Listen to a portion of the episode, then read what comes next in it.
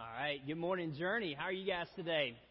Hey, I'm excited to be kicking off a brand new series with you today uh, that we're calling Thankful. So I think you probably tell right off the bat that it is a series on being a thankful person, and we're going to walk through for a couple of weeks exactly what the Bible says to us about being thankful people. And I don't know about you, but I struggle at this. Like I struggle to be a thankful person. I'm pretty quick to just complete a task or to get something and to move on to something else. And being thankful often requires you to stop and to be still just for a moment and realize the things that have been going on for you or around you or to you. And so I want you guys right now to just stop right now. I want you to think about one thing that you're thankful for. All right, you ready? Just one thing you're thankful for. That's it. Just one. All, all you need to think about is it could be the person next to you.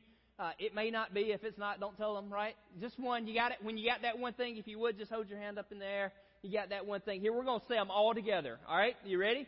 So in just a second, I'm going to count to three, and I'm going to say, I'm thankful for, and I want you to fill in the blank. Don't worry about the people beside you hearing what you have to say. All right? They're, they're going to be saying their own thing. They're not going to hear anything that you have to say. And some of you are freaking out right now, but I want you to try it. And look, I guarantee you, it won't change your life, but you'll feel a little better leaving today. All right? One, two, three. I'm thankful for.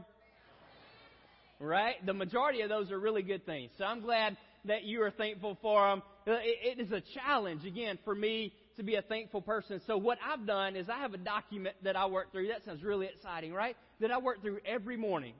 And so I, I normally get up around 5.30 and I get up before uh, anyone else in my house when I'm actually uh, doing this well. And I get up and I'll open up my Bible and I'll read a little while. And then I open up my iPad and I have a document that I put together on there. And every day, one of the things I fill out as I start my day is I finish that statement, the same one that we, we just finished. Today I am thankful for.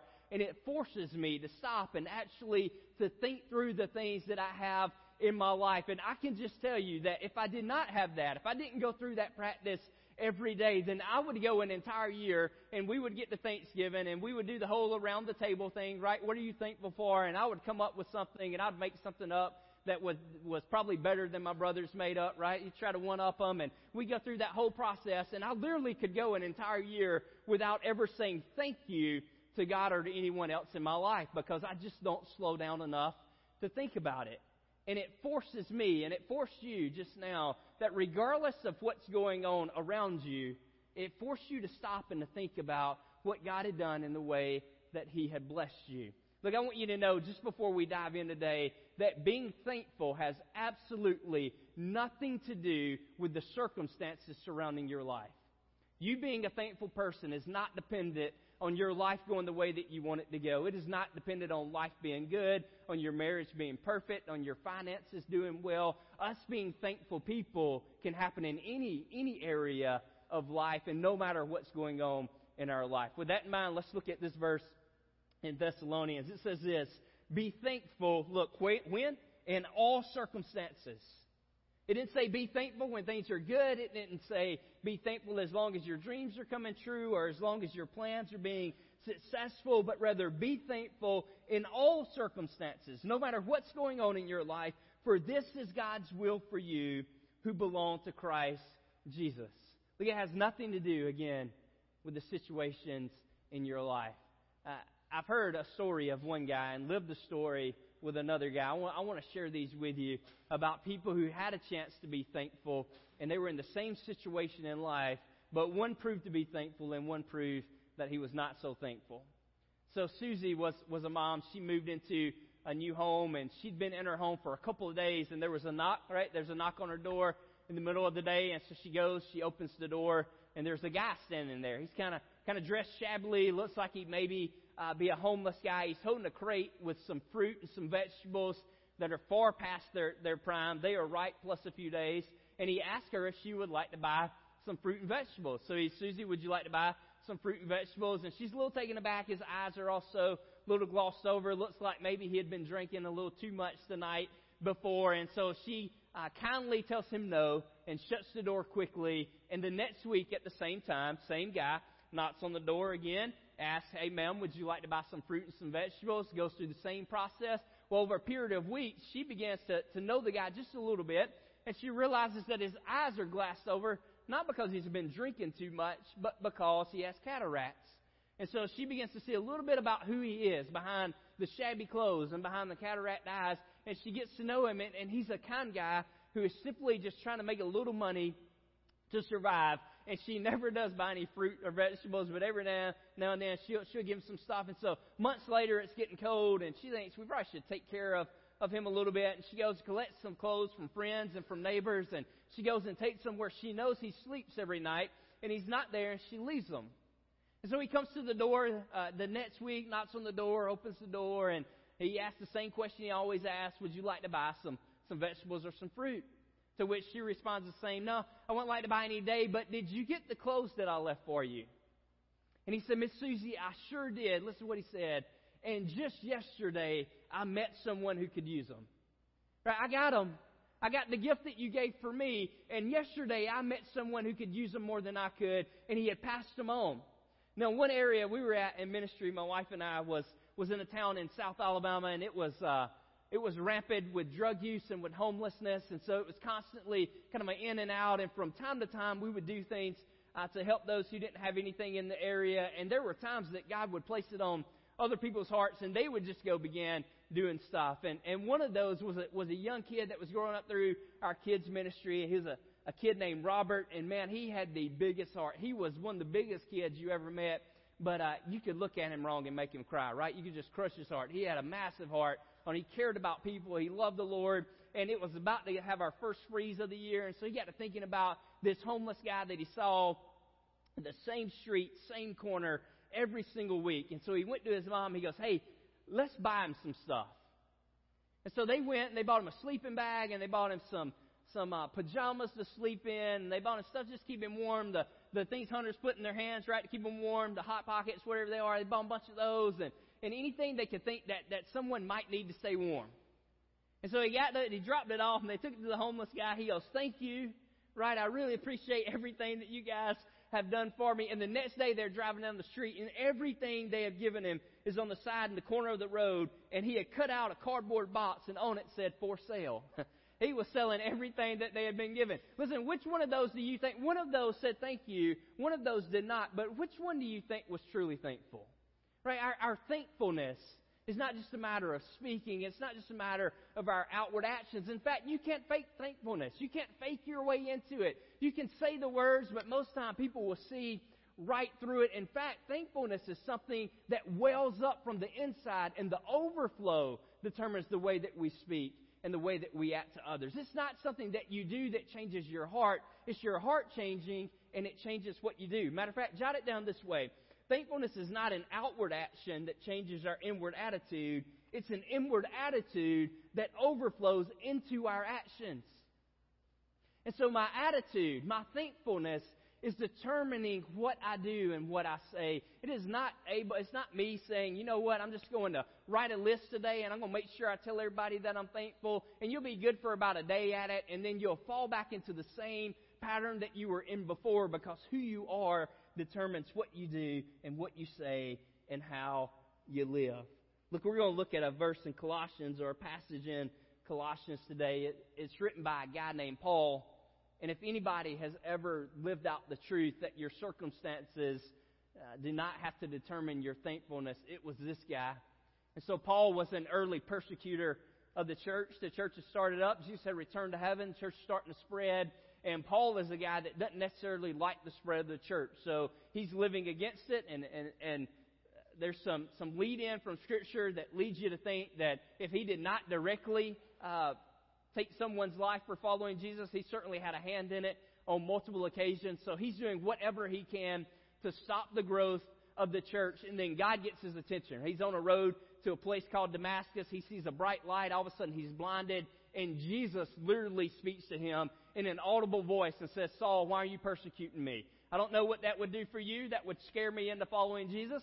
It did absolutely the same thing for Paul, and his life made a complete 180. He went from someone who was doing everything he could to stop the spread of the name of Jesus to someone who was doing everything he could to spread the name of Jesus, and now people didn't like him. And so some people came up to him, Paul, if you continue to preach this message, we're going to arrest you and throw you into prison. He's sold out to God. He continues to preach the message. They hold true to their word. They arrest him. They throw him into prison. Paul appeals to a place called Rome. He's basically telling the lower level folks, look, I don't want you to determine what's happening to me. Take me to the top dog. So they send him to Rome, to Caesar. He's going to hear his trial in Rome. And so he's there. He's in a prison. He's in Rome. And he writes the letter uh, that we're about to read in Colossians. So he's writing to a church. And in the book, from prison, over and over again, he's reminding the church, look, I want you to remember to be thankful. Remember everything that God has done for you, and remember everything that you have to be thankful for. So I want you to know he's not writing this from a place where everything is going well. He isn't looking into the future somehow and going, one day there's going to be a group of people in Prattville and they're going to read what I wrote. Man, I'm excited about the way God is going to use this. Here's a guy that is in prison, probably being badly treated, probably chained to another person or to a wall, and he writes a letter to a bunch of people reminding them, but we should be very, very thankful for everything that God has done for us and everything He's given us in this life. So, with that in mind, remember where we're at. He pins these words in Colossians chapter 3. He says, And let the peace that comes from Christ rule in your hearts. For as members of one body, you are called to live in peace. Look, and always be thankful. Let the message about Christ and all its richness fill your lives. Teach and counsel each other with all the wisdom He gives. Sing psalms and hymns and spiritual songs to God with thankful hearts. And whatever you do or say, do it as a representative of the Lord Jesus, giving thanks through Him to God the Father. Did you see it over and over again? Just in three short verses, He's reminding the people look, I want you to remember that you should be living lives of thankfulness. Don't forget what God has done for you. Don't forget what He's done for you. And so we're going to pull a few things from here. And the first one is this I want you to understand that peace leads to thankfulness. That it's ultimately peace that leads to thankfulness. And so if our life is full of turmoil and it's full of chaos, then we're probably not going to be really thankful for what's going on in our life. And I don't know if you guys realize this or not, but the craziness of the holidays, it, they, they've already arrived. Right? That Thanksgiving is on Thursday. But I went to Target on Tuesday of last week, and the craziness was already out in full force. You know what I'm talking about? Look, Target was ready for it, though. They doubled the amount of lanes they had open, so instead of two, they had four. And so they really prepared for it. And so there's only 20 of us in each line. And, and people, people get a little rude around the holidays. They're not necessarily thankful for the ability to buy presents and the extra income they had to bless somebody else. They're a little irritated, right? So they're, they're mean with their buggies and you're in line and there's no personal space, right? They're right up on top of you and you don't know whether to be nice or whether to be mean. It's like, I'm going to strike up a conversation or rip your buggy to shreds, one or the other. I don't know what to do. And it's already, the craziness already happened.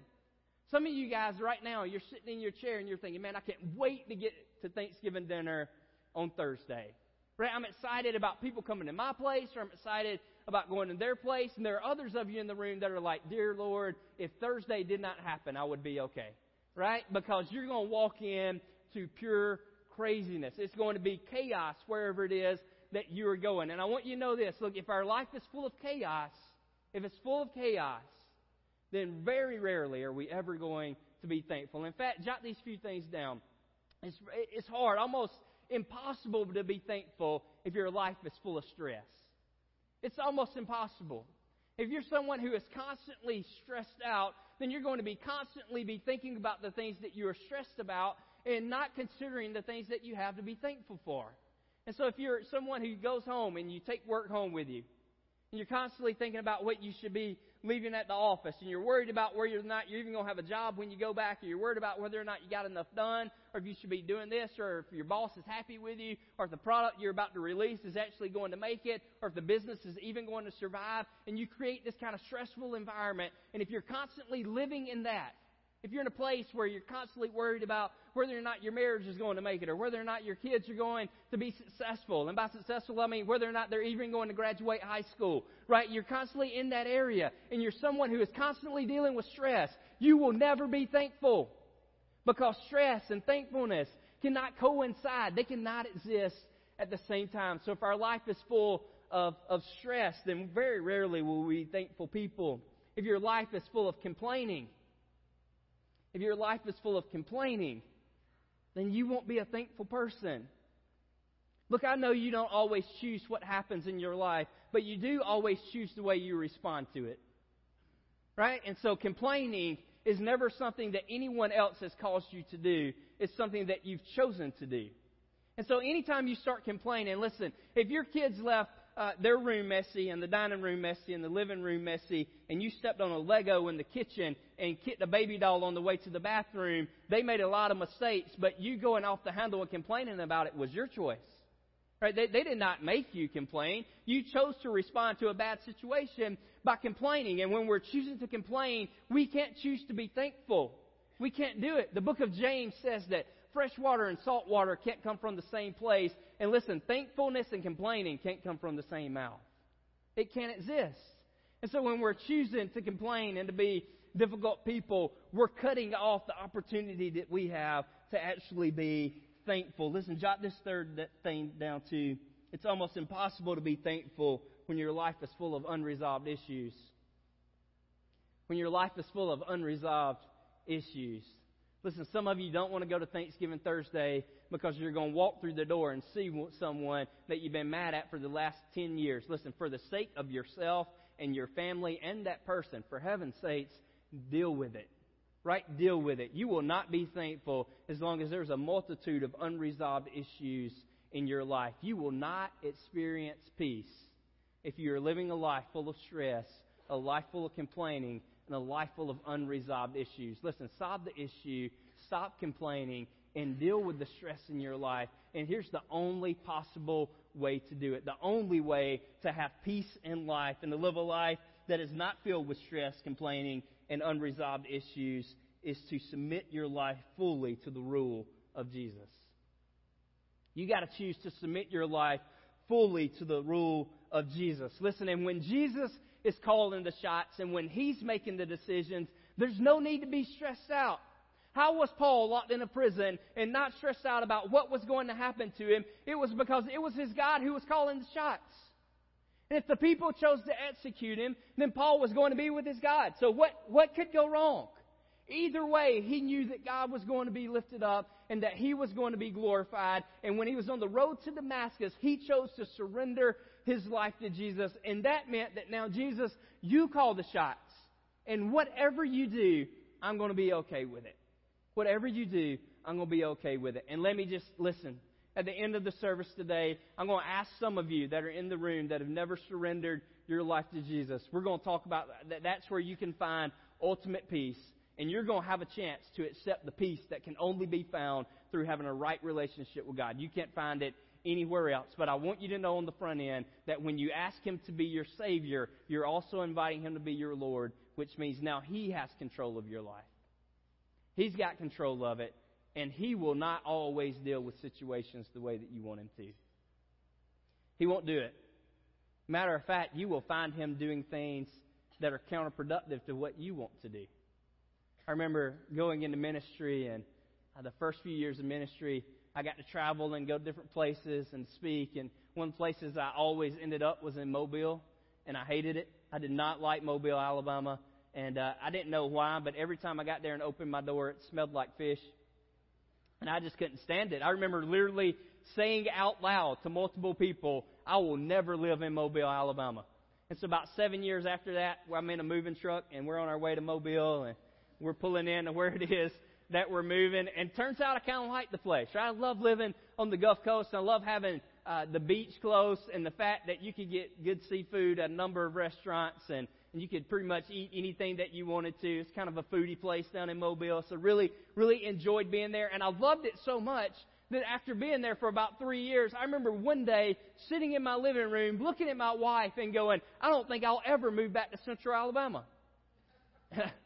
We live here now. I don't know if you guys know. We actually live here. We don't commute from Mobile, but we actually live here. Look, and I thought back through all of those situations, and it wasn't just those, but multiple times in life, God was doing things and sending me places where I was going, God, I don't know that I even want to be there. Like if I was calling the shots, this is not what I would do or where I would go. But now I look back, right, and I see the timeline, and I see how every single thing that I would have done different, God was using to bring me exactly where I am right now. Listen, and I am thankful and I'm grateful for everything God has ever done in my life as my Lord, not just my Savior, even when I didn't understand what He was doing.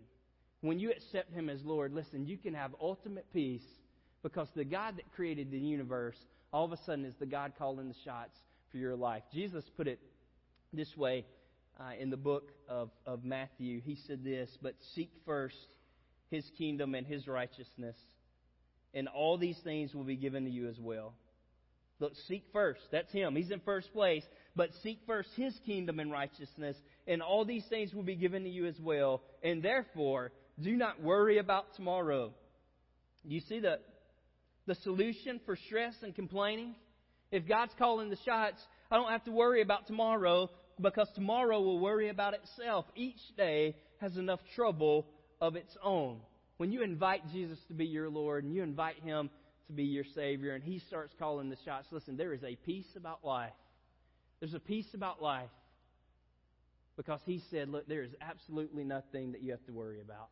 If you seek after me, I'm going to take care of the rest. Now, I don't want you to miss this. This don't mean you go through life just happy go lucky. Nothing's ever wrong, and whatever comes my way, I'm just going to take it. Listen, hear me. I want you to jot it down. It's possible to be content. It's possible to be content with us in a situation.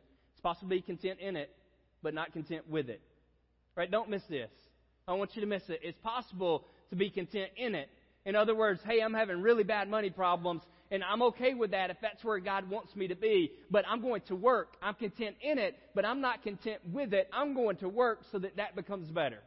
You got it? So whatever situation you're facing in life, I would bet that Paul wasn't just sitting in prison going, huh, I wonder if I'm going to get out. I would imagine he was doing everything that he could to one day experience freedom so that he could continue to share the gospel of Jesus. It is possible for you, for each person in this room to be content whatever situation you're at in life, but not necessarily be content with it because you can keep working and you can keep moving and you can keep improving. So listen, thankfulness comes from peace, and it's peace that ultimately leads to thankfulness. And when I have that peace, it will lead me to serve and to care for others. When I have that peace in my life, it will lead me to serve and to care for others. Look at what Paul did in Colossians. He said, Look, I want you guys to understand you need the peace you need the peace of Jesus ruling your hearts. That is where it's going to start. And then he invites them to be a part of serving one another. He says, Look, I don't want you to miss this. I want you to start showing thankfulness by the way that you care for other people.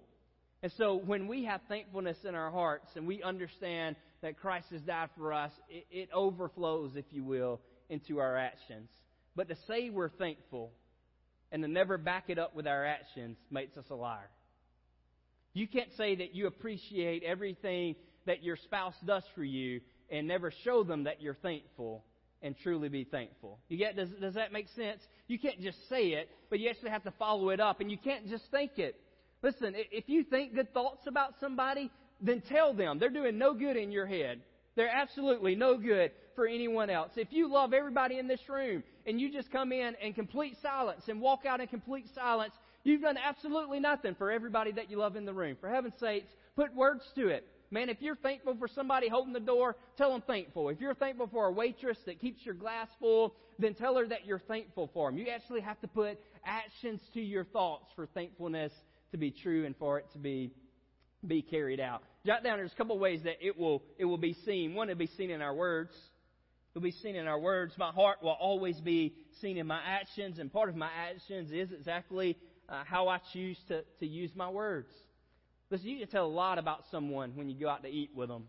I know, you guys like to eat out? Just raise your hand you like to eat out. I love to eat out. I really love eating out when someone else is paying for it. And so anytime my parents come into town, they're, they're like, where do you want to go eat? And I'm like, somewhere expensive. It doesn't matter. Wherever it is, go pick somewhere expensive and we go. But listen, I love having meetings over lunch because everybody has to eat, right? Everybody's going to eat either breakfast or lunch or dinner. They're eating at least one of those. And so I love taking people out and just hanging out with them and getting to know a little bit more about them, maybe casting some vision about who we are as a church or about where they could plug in and fit in. And you learn a lot about people at a restaurant, and you learn even more about them by the way that they treat the waitress. Because seemingly, when I'm sitting in a booth or a table and someone is coming to serve me, they're seemingly below me, and the way that I treat them says a whole lot about me. It says a whole lot about me. Listen, I've had some awkward moments. Awkward moments. None of them have been with any of you guys, by the way. Uh, let me go ahead. You can breathe. If if we've gone out to eat, I'm not talking about you. I promise. We I, I've been out to eat though with people really close to me, and their drink gets empty, and obviously the waiter or waitress is running circles around the restaurant. I don't know. Maybe they're understaffed. Maybe they're just having a bad day, and the glass gets empty, and instead of waiting patiently or waving them down, they will hold their glass up in the air and begin to shake it. Y'all know what I'm talking about? Listen, that doesn't make you smart. That makes you a jerk. All right? Don't. Don't do it. Don't do it. They shake it, and then when the waitress comes over and the waitress goes, I'm sorry, sir, do you need something else to drink? Well, I did five minutes ago. Look, this is a whole lot. This is a whole lot about the condition of your heart. Listen, in your heart will always show itself in your actions. And if God has gotten a hold of your heart and He has transformed it, look, it will change the way that you speak. All of a sudden, you will be thankful you will be thankful for the fact that you live in a society where someone actually goes and cooks your food, prepares it for you, and brings it and sets it down in front of you like you're some sort of king or queen. Listen, that, that's a blessing. That's a blessing. That's something we should be thankful for, not something we should be rude to people over. And, and when that heart begins to transform and I become a thankful person, it changes the way that I use my words. Here's what Paul said in Ephesians. He said, Do not use foul, look, or abusive language let everything you say be good and helpful. Yeah, let, let's reread that. Let everything you say be good and helpful so that your words will be an encouragement to those who hear them. Look, I don't know about you, but when I look at my own life and my own heart, that isn't always the case. But Paul is saying, as a follower of Jesus, as someone whose heart and life has been transformed by Him, everything that you say should be good and helpful and encouragement to those who hear them. God's transformed my heart. I'm experiencing the peace of Jesus. It changes the way I think. Listen, it also changes the way that I act. We'll become thankful in our actions. Galatians, he said it this way. He said, share each other's burdens. And in this way, obey the law of Christ. Look, don't miss this. Maybe underline it. If you think you are too important to help someone, you are only fooling yourself. Listen, you are not that important. That's God, not me. Look, don't get mad at me. That's God. Going, look, if you think that you're too important to help someone, then you're only fooling yourself. You're not that important. No matter who you are, you're not too important to help someone who is in need. Listen, and when God has transformed my heart, I'm living at peace with Him. I'm going to help and serve other people. I'm going to help and serve other people. And the last thing we see in the passage in Colossians is this, is that thankfulness will lead me to share in Jesus' mission. It'll lead me to share in Jesus' mission. If we're truly thankful for the salvation that God has offered us, listen, we will share it with other people. If we truly appreciate what God has done for us. The fact that Jesus chose, as someone who lived without sin, chose to give his life for those of us who live with sin all of the time so that we could be in a right relationship with God. If you truly appreciate that, it'll be shown in your willingness to share it with other people. But listen, the opposite of thankfulness is not grumbling. The opposite of thankfulness is entitlement. And I'm afraid too often in the church, we begin to almost feel entitled that that's what he was supposed to do. That, that that's what he was supposed to do because if he didn't, then what was going to happen with us? Well, that wasn't his responsibility. We're sinners because of choices that we've made. It wasn't anything that he did. And so he didn't owe us anything, but he chose to give it to us anyway. And so I look at that and I go, man, if he chose to give me a free gift that has transformed my heart and transformed my life, then how much must I hate other people not to share that free gift with them? Man, why would I not want to share that? If I have something that can transform your heart and your life, man, I want you to have it. I want you to have it. He put it this way uh, in his letter to the Corinthians. He said, We are Christ ambassadors, meaning every, everything that we do in life, everything we do, people are seeing Jesus in us. So we are Christ ambassadors. And God is making his appeal through us. And we speak for Christ when we plead, Come back to God. For God made Christ, who never sinned, to be an offering for our sin, so that we could be made right with God through, through Christ. There's a pastor named, named Daryl who used to pastor a church in, in Mobile quite a few years ago. He pastored a church called Dauphin, Dauphin Way Baptist, and he'd been there for years. If you've driven down the interstate through, through Mobile, maybe you've gone down and hit I-10, then, then you've driven past it at some point, and uh, it's a church that's had an impact in the area for, for a long time, and a lot of the reasons was, was this guy, a guy named, named Daryl, led them to make tremendous inroads with the gospel in the area. But God called him at, at some point in time to move to Texas. Well, there are a lot of people in Texas, right? A lot of people in it. Way more people in Texas than there are in Alabama. And so that means there's a lot of lost people in Texas. So God called him to Texas to share the gospel. And so he went, and his first Sunday at his church, he laid out his vision. He said, Hey, I want you guys to know that this is where God has called me to be. And over the next however many years He wants me to be here, here are the things that we're going to strive to accomplish as a church. He got done. He was down front. People were coming by. Man, hey, Pastor, we're glad you're here and we're excited about the vision uh, that God has given you and so forth and so on. But in the back of the room, a lady made eye contact with him. And I don't know if you've ever been in a situation where you're shaking hands, there's a lot of people want to talk to you, but if someone makes eye contact, it's normally not for a good reason. Right? So she makes eye contact back of the room. She starts walking toward him. Never does she look off or down or to the side or up or around, something just to break the tension, but she stares at him all the way down. She gets to Pastor Daryl and she looks at him. She goes, The last pastor was horrible. But at least we didn't have to listen to junk like that every week. Right? So, welcome to Texas, Pastor. I'm really glad really glad that you're here. And so he went home a little dejected. You can imagine, it didn't matter how many people said something good, but if you're a communicator, you're going to hang on to the one negative thing that is said. So he takes that home with him. He's a little bit upset. Don't know why God would have that lady say that to him, but little did he know that God was about to start revival that week in that church, but it was going to be through something that no one imagined. So floods came in later that week, and and all throughout the town he was in were these massive concrete drainage ditches. And so as the water began to flood in, these ditches began to fill up with water. And so as they filled up with water, there's a group of kids in a backyard that thought, you know what would be fun is to build a raft out of styrofoam to put it in this drainage ditch and to treat it like we're going down rapids. And so that sounds like a great idea, right? That's what they did. So they got a bunch of styrofoam from their, their backyard. I don't know why it was there and they put it all together and they made a raft.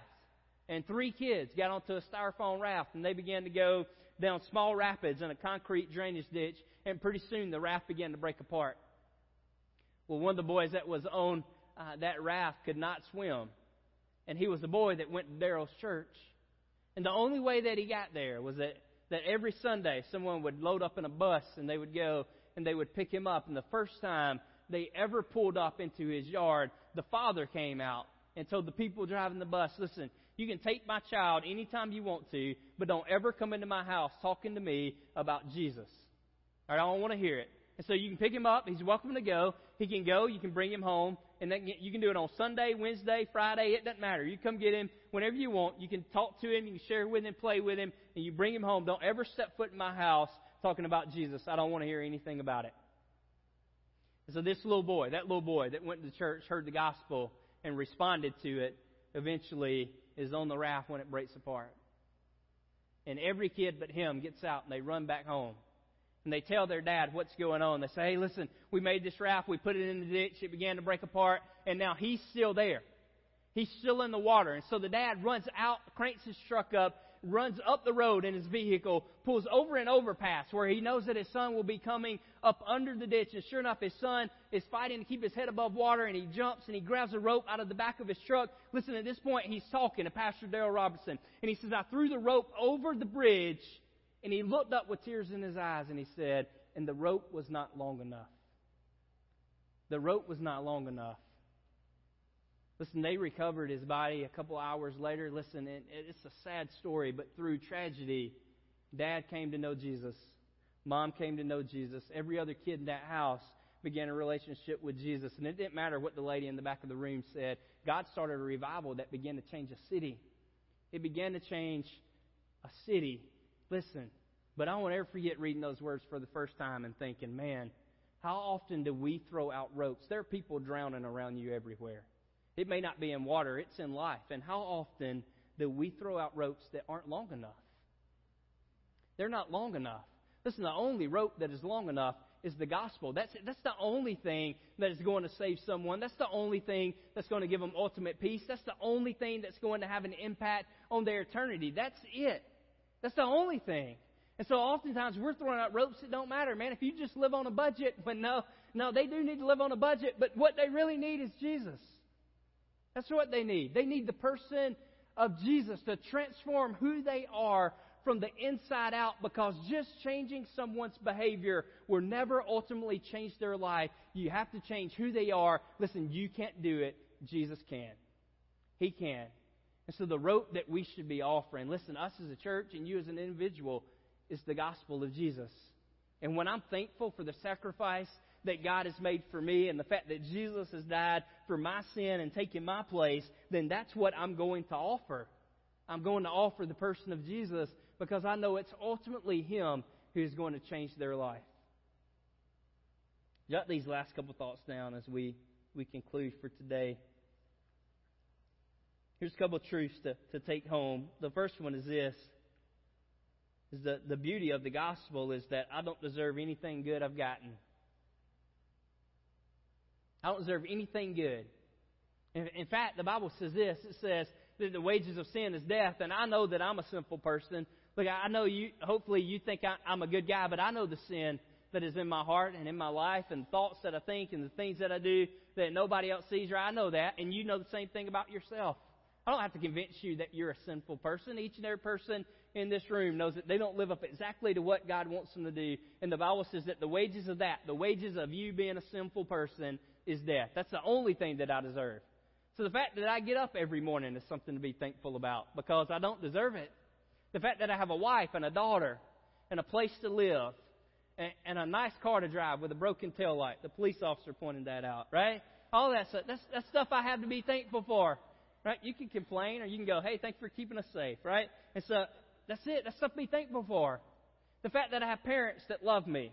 Right? The fact that I have extra money in the bank. The fact that I have a wife that, that's a servant. The fact that I have nieces and nephews. All that. I don't deserve any of that. I don't, I don't deserve to have on nice clothes. Not one thing I have do I deserve. Only thing I deserve is death. That's it. And so everything good that I have is a gift from God. It's absolutely nothing that I deserve. I don't deserve anything good I've gotten. Listen, but what I actually deserve, Jesus has taken for me. That's why you can be thankful. Because you don't deserve anything good that you have, and the one thing that you deserve to get is bad, and Jesus chose to take that for you. He chose to take it for you. We have peace with God because of the sacrifice that Jesus made. He didn't deserve to die, but He chose to die in your spot and in your place. Listen, so you can be thankful for everything you have in life, no matter your situation, because no matter how good or how bad it might seem at the moment, everything that you have you don't deserve. It is all all a gift from God. He has a couple of takeaways, a couple of thoughts, next steps for you as we wrap up. And the first one is this, is that if you've never began that relationship with God, the, the next step for you is clear. It's to discover the peace that can only be found in Jesus. That's it. You need to discover what true peace is. I don't know where you're looking for it. Maybe you need a big bank account, or maybe for you, you're just trying to graduate, or maybe maybe you want your family to be successful, or maybe that next promotion or another zero on your check is what you're searching or what you're after, or maybe you're after a, a boyfriend or girlfriend or a spouse. You think if I get married, then it's going to change change my life. It will change your life. Listen, it will not make you a thankful person. What you have is two people that aren't thankful for one another. Listen, true peace True peace is only found in the person of Jesus. And it's only found when you choose to surrender your life to Him. And so the next step for anyone in this room that has never made a decision to follow Jesus is to surrender your life to Him. Listen, I can promise you this. It's a decision that you will never regret, regret because whatever happens in your life, you can be a person at peace because you know who's calling the shots. You can. Maybe you're here and you made that decision years ago. But you look at your life and you think, man, my life is anything but peace. In fact, I'm controlled by the circumstances around me. Then your next step is this it's to rediscover. It's to rediscover the peace that God offers by dealing with the sin in your life. Listen, you got to deal with those unresolved issues. You got to. Jesus made it clear. He said, Hey, man, if you come to the altar and, and you're worshiping me and you're offering a gift, and all of a sudden you remember, man, cousin Eddie has something against me. He said, Man, leave the gift. Leave the gift and go deal with the problem. And a lot of us who have made a decision to follow Jesus don't have peace in our life because we're not allowing Him to be Lord and living by His standards. And so if you want to rediscover peace, then deal with the sin. Deal with what's going on in your life. Listen, you'll rediscover it brand new. Would you guys pray with me? Lord, love you. God, thank you for the fact that you move. God, thank you for your word. God, I thank you that, that it addresses things such as, as being thankful. Lord, things that that seem to be simple, but Lord, things that are difficult, but things that will, will truly change our life.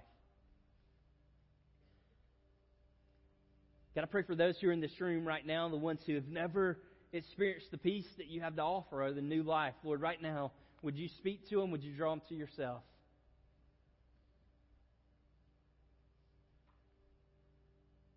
God, give them the courage to respond, bring about new life. If that's you, if you would, just keep your heads bowed, your eyes closed. But if you're in the room this morning and you say, you know what, that's me. I've never surrendered my life to Jesus. Like, I'm not asking if you've been coming to church, but, but you would say, you know what, I've never made that decision, never fully surrendered my life to Him and experienced the forgiveness and peace that He has to offer. And that's a decision I want to make today. If that's you, would you just lift your hand real quick? I don't want to embarrass you. It's just me and you. Anyone in the room. Today I want to I want to ask Jesus to be my Lord. See, guys, there, there's a lot of believers in here. And maybe you made that decision years ago, but what we just talked about at the end, you go, that's me, man. My life is chaotic. And it certainly is not identified by, by kind of inward peace. And today you would say, man, I, that's what I want. I want peace in my heart to lead to thankfulness in my life. If that's you, if that's you, you say, look, I want to do what's necessary. I'm going to deal with problems if that means dealing with them. I want to pray for you. Would you just lift your hand? Oh, hands all over the room. I see you guys.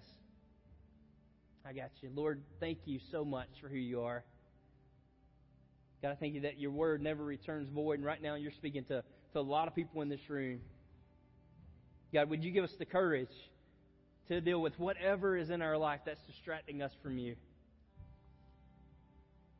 And God, as we follow you and as we live for you and as we allow you not just to be our Savior but our Lord, would you give us the peace that only comes from you?